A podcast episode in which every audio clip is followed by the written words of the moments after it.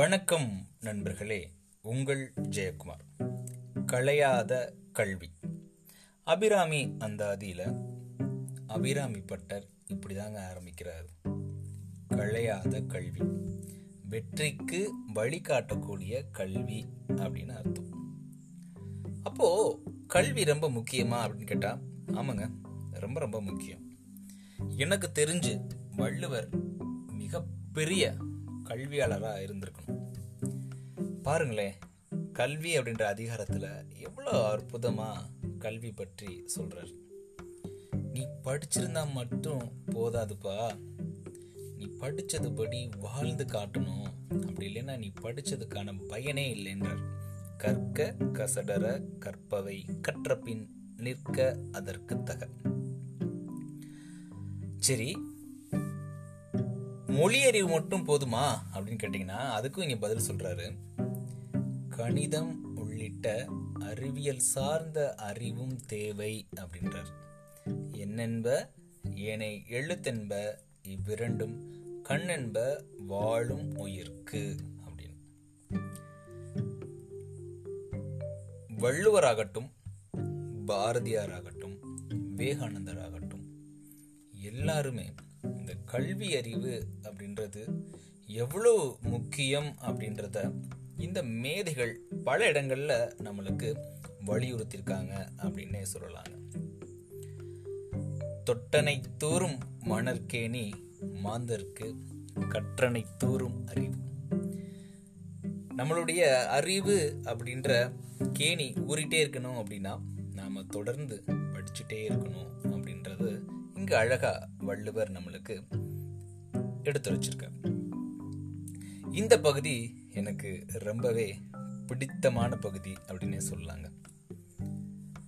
மன்னனும் மாசர கற்றோனும் சீர்தூக்கில் மன்னனில் கற்றோன் சிறப்புடையன். மன்னர்க்கு தன் தேசமல்லால் சிறப்பில்லை கற்றோருக்கு சென்ற இடமெல்லாம் சிறப்பு. அவையோட மூதுரை.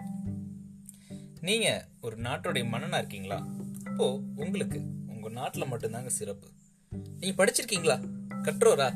ஆகா அப்போ உங்களுக்கு சென்ற இடமெல்லாம் சிறப்பு அப்படின்றாங்க ஔவையார் மூதுரையில. இன்னும் ஒரு படி மேலே ஏறி கற்கை நன்றே கற்கை நன்றே பிச்சை புகினும் கற்கை நன்றே அப்படின்றது நம்மளுடைய மரபு. பிச்சை எடுத்தா அது படி அப்படின்னு சொல்லுது நம்மளுடைய மரபு.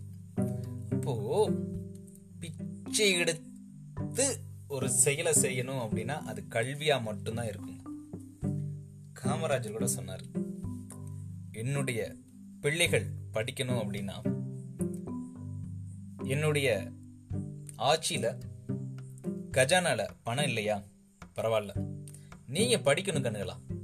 உங்களுக்காக நான் பிச்சை கூட எடுக்க தயாராக இருக்கேன் அப்படின்னு சொன்னார் காமராஜர். ஆனால் அவர் படிக்கலைங்க. ஆனால் அவருக்கு நல்லாவே தெரிஞ்சிருக்கு. படிப்பு எவ்வளவு முக்கியம் அப்படின்னு.